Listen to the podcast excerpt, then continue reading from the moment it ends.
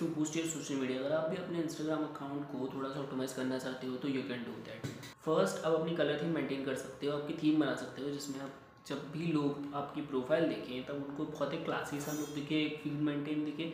और आपकी प्रोफ़ाइल काफ़ी अच्छी लगे. Second you can do that कि आप अपनी जो कैप्शन है, वो बहुत क्लियरली मेंशन करो सारी चीज़ें, उसमें इन डेप्थ लिखो ताकि लोग जब भी उसे पढ़ें, तब भी तुम्हारी पोस्ट देखें, जब भी वो कैप्शन पढ़े, तब उनको पता चल जाए। बट अपने बायो को काफ़ी अच्छा रखो, उसमें शॉर्ट एंड सिंपल में तुम जितनी डिटेल दे सकते हो, दे दो। फोर्थ